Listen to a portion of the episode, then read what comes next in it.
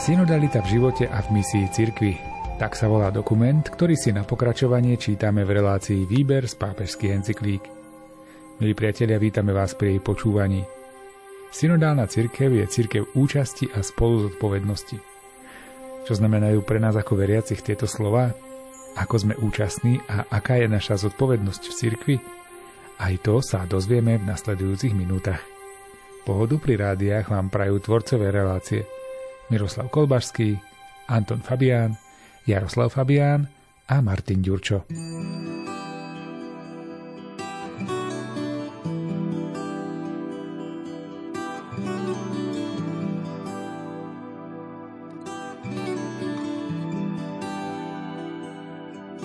Z katolického a apoštolského pohľadu ide o recipročný vzťah medzi komunio fidelium communio episcoporum a communio ecclesarium. Koncept synodality je širší ako koncept kolegiality, pretože zahrňa účasť všetkých v cirkvi a tiež všetkých cirkví. Kolegialita v striktnom slova zmysle predstavuje znak aj prejav spoločenstva Božieho ľudu na úrovni biskupov, teda v kolégiu biskupov cum Petro e sub Petro – a prostredníctvom neho spoločenstvo medzi všetkými partikulárnymi cirkvami. Pojem synodality zahrňa kolegialitu a naopak, keďže obe tieto reality, hoci sú rozdielne, navzájom sa podporujú a zaručujú. Učenie druhého Vatikánskeho koncilu o sviatostnom charaktere episkopátu a o kolegialite predstavuje základný teologický predpoklad pre správnu a úplnú teológiu synodality.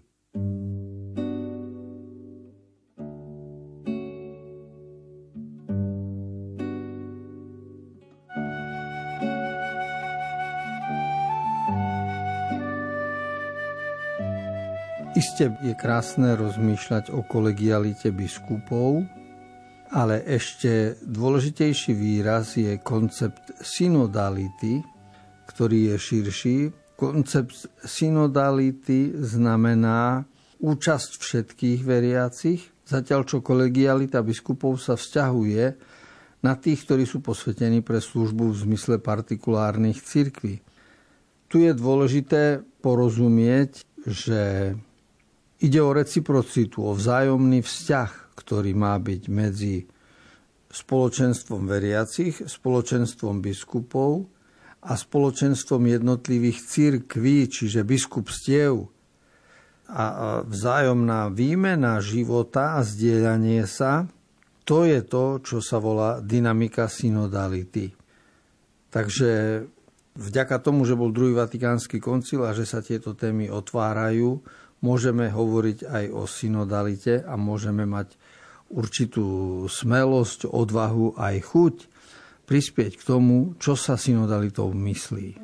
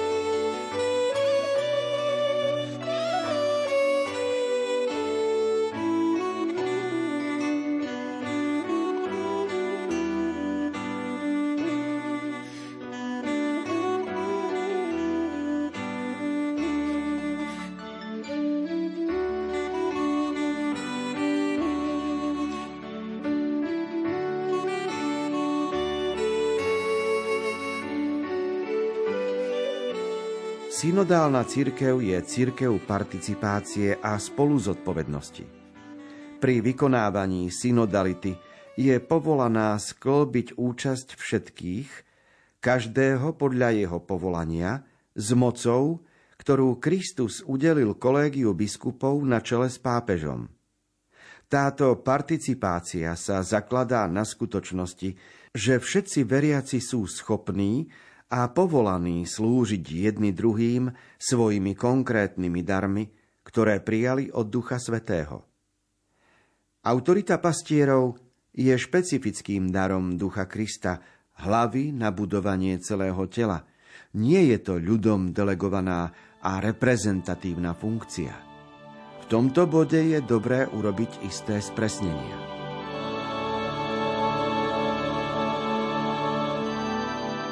Ak sa hovorí o synode v súvislosti s participáciou, to znamená, že celé spoločenstvo veriacich, celý Boží ľud má účasť, participuje na živote cirkvy, tak to znamená jasné rozlíšenie, lebo napríklad pri rozvode niekedy sa hovorí o manželoch, že síce bývali spolu, ale spolu nežili. To sa môže stať, že niekto býva v dome, ale žiť znamená mať účasť na starostiach a radostiach.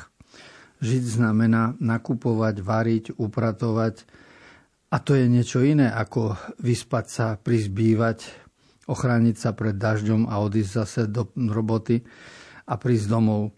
Preto je veľký rozdiel čo sa týka spolubývania a spolu života, vytvárania. A toto je participácia. A niečo podobné hovoríme aj pri živote cirkvy. To znamená, že sme všetci schopní a povolaní participovať na živote cirkvy. A to je predmetom článku 67 dokumentu e, predprípravnom, ktorý bol ešte pred otvorením synody a tá schopnosť slúžiť jedný druhým, participovať, vyplýva z krstu a vyplýva z daru Ducha Božieho, ktorý v sebe všetci nosíme. A potom z celého toho Božieho ľudu je časť, ktorá sa volá autorita alebo vysvetení služobníci, ale tí nie sú ľudom delegovaní na svoju funkciu ako v politických stranách, čiže nie sú ľudom zvolení, ale sú vysvetení na svoju službu a to je niečo iné.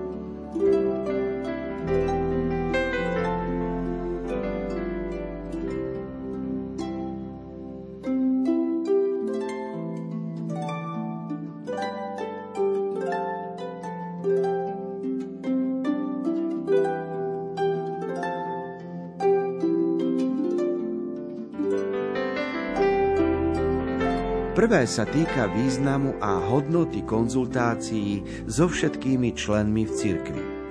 Rozdiel medzi rozhodujúcim a poradným hlasom nemá viesť k podceňovaniu názorov a mienok vyjadrených na rôznych synodálnych zhromaždeniach a v rôznych poradných zboroch.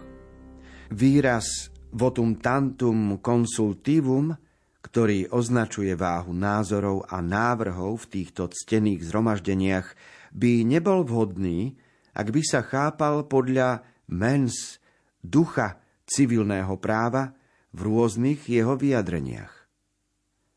Konzultácia, ktorá sa deje na synodálnych zhromaždeniach, je niečím skutočne odlišným, pretože členovia Božieho ľudu, ktorí sa na nej podielajú, odpovedajú na pánovo povolanie, spoločne počúvajú to, čo duch hovorí cirkvi prostredníctvom Božieho slova ktoré zaznieva v aktuálnej situácii a z pohľadu viery interpretujú znamenia časov. V synodálnej cirkvi je celé spoločenstvo v slobodnej a bohatej rozmanitosti jeho členov povolané, aby sa spoločne modlilo, počúvalo, analyzovalo, viedlo dialog, rozlišovalo a radilo, keď chce prijať pastoračné rozhodnutia, čo možno najviac zhodné s Božou vôľou. Ak majú pastieri dospieť k vlastným rozhodnutiam, musia pozorne počúvať túžby, vota veriacich. Kánonické právo stanovuje, že v špecifických prípadoch majú konať iba po vyžiadaní a vypočutí si rôznych mienok v súlade so zákonne stanovenými postupmi.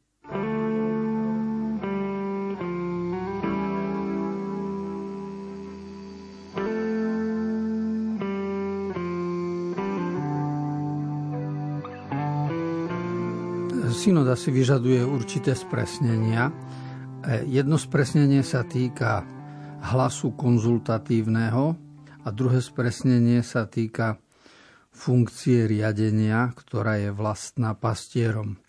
Ak sa zastavíme pri prvom spresnení, to znamená, že nie všetci majú rovnaký hlas. Všetci veriaci v cirkvi, celé spoločenstvo ľudí nemá rovnakú váhu pri hlasovaní lebo je tu rozhodujúci hlas a poradný hlas. A poradný, konzultatívny, s tým sa stretávame na farskej úrovni a na tých prvých úrovniach, kde sa rozvíja synodálne zhromaždenie. Lenže aj toto e, konzultatívne treba brať ináč, ako je to v civilnom a svetskom práve. Pretože v štátnom práve, ak je niečo iba konzultatívne, tak výkonná moc si to môže vypočuť, ale nemusí sa podľa toho riadiť. A stačí, že sa zachová proces, to znamená vypočuje si mienku, ale robí si podľa svojho. Kdežto tu podľa ducha synody je dôležité, aby pastieri cirkvi vypočuli Boží ľud a z toho, čo vypočujú z konzultácií, aby prijali určité uzávery, pre prax, ktorá je potrebná. Napríklad v tejto dobe, v ktorej žijeme, keď mnoho mladých ľudí žije mimo manželstva ako sviatosť, pastieri cirkvy by si mali vypočuť mienku ľudí, rodičov, prečo je to tak a akými novými spôsobmi pristupovať k tejto otázke a uznať spolužitie mladých ľudí kedy je to sviatostné manželstvo a kedy je to iná forma, alebo môže byť iná forma uzatvárania manželstva. Alebo máme spoločenské problémy ohľadom eutanázie, nové problémy sa nám otvárajú, či by za kňazov nemohli byť vysvetení aj víry probáty, to znamená osvedčení muži, ktorí prijali sviatosť manželstva ako vo východných cirkvách a ďalšie postavenie žien v cirkvi. Tak to sú všetko témy, ktoré vyžadujú, aby sa spoločenstvo veriacich k tomu vyjadrilo, aby o tom nerozhodovali iba pastieri, pretože na to je synoda, aby zaznel hlas, ktorý je prežívaný v spoločenstve veriacich.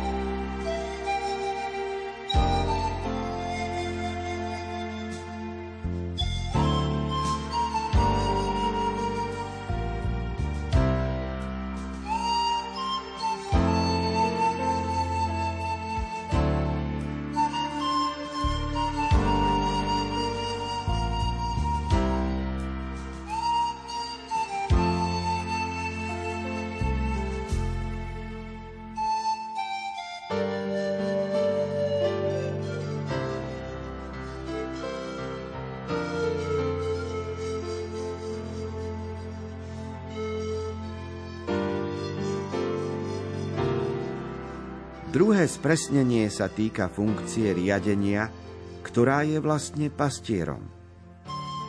Neexistuje nejaká vzdialenosť ani oddelenie medzi spoločenstvom a jeho pastiermi, ktorí sú povolaní, aby konali v mene jediného pastiera, ale existujú len ich rozdielne úlohy v reciprocite spoločenstva.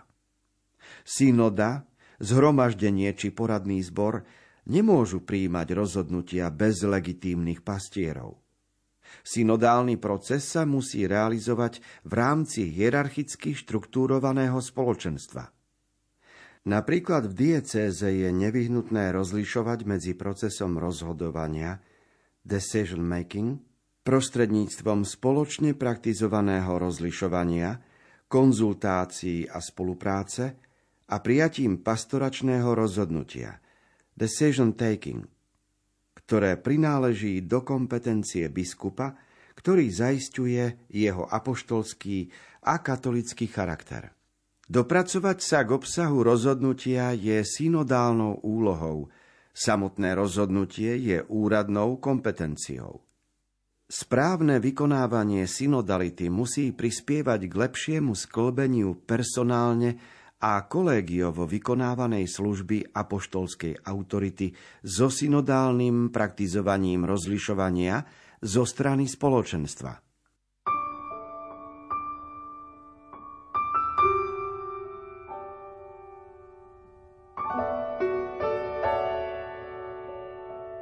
článok 69 prípravných dokumentov, ktoré sa týkajú synody, hovorí o vzťahu pastierov a všetkých veriacich a hovorí v zmysle kanonického práva. To znamená, že nemôže byť synoda bez toho, aby bola spolu s pastiermi, čiže nie je možné len, aby si ľudia niečo odhlasovali vo farnosti, alebo aj na inej úrovni v diecéze. Čiže musí to byť hierarchicky štrukturované spoločenstvo. Ale tu treba rozlišiť tri skutočnosti. Niečo iné je proces e, rozhodovania, niečo iné je praktické rozlišovanie a niečo je iné je po tretie pastoračné záverečné rozhodnutie, ktoré už potom prináleží do kompetencie biskupa. Pretože rozlišovanie, spoločná modlitba, hľadanie, to je iný stupeň výkonu synody a, a pozvanie k, k účasti na synode je prvý stupeň a preto jednotlivé fázy a jednotlivé procesy treba medzi sebou jasne rozlišovať. To, čo je vždy dôležité, je mať na pamäti vzájomné väzby, akoby potrebnosť jedných druhých, čiže existuje reciprocita v spoločenstve. Tým pádom pastieri a, a všetci veriaci tvoria jeden Boží ľud.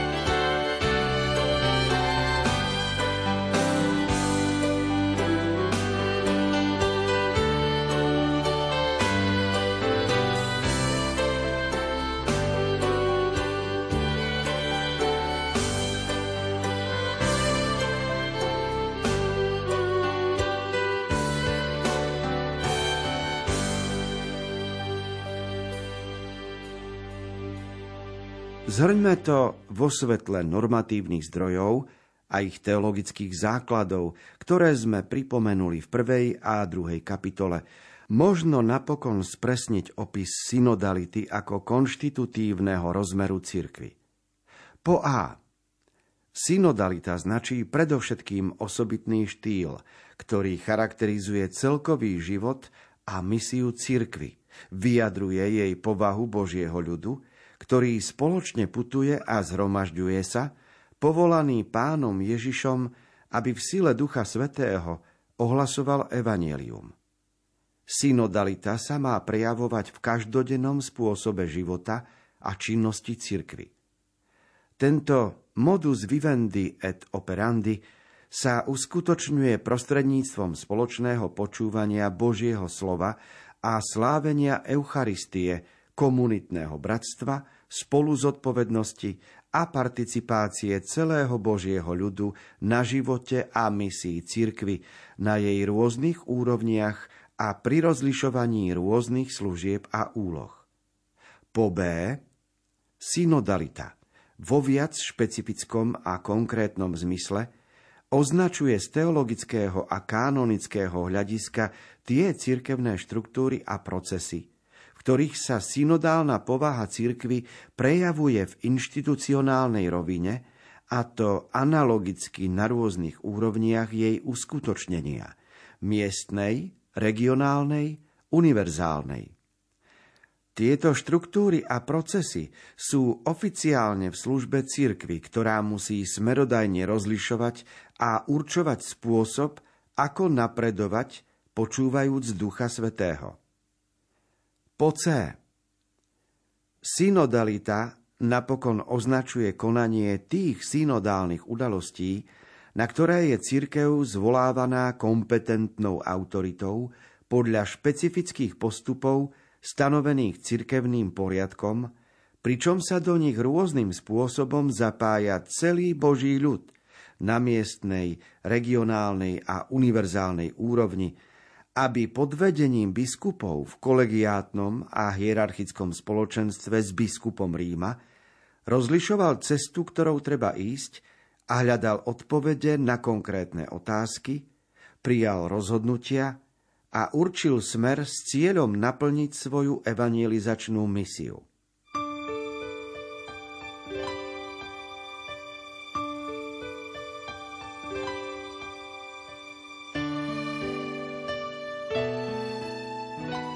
Doteraz sme prečítali a komentovali dve kapitoly, ktoré pripravila Medzinárodná teologická komisia ešte predtým, než pápež otvoril tému synody.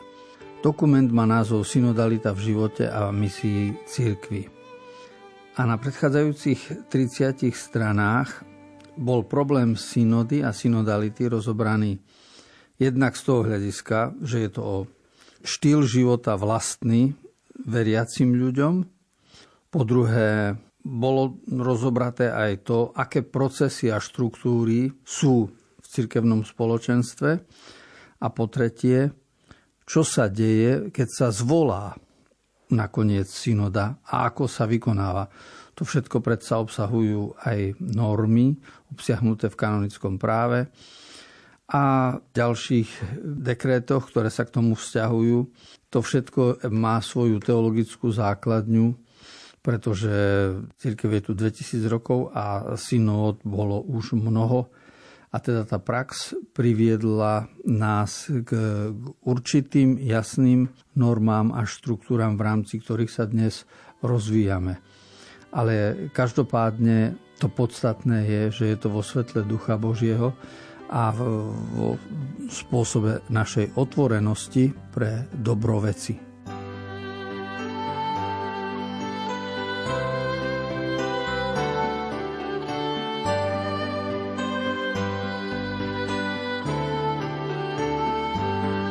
Milí priatelia, relácia Výber z pápežských encyklík sa končí.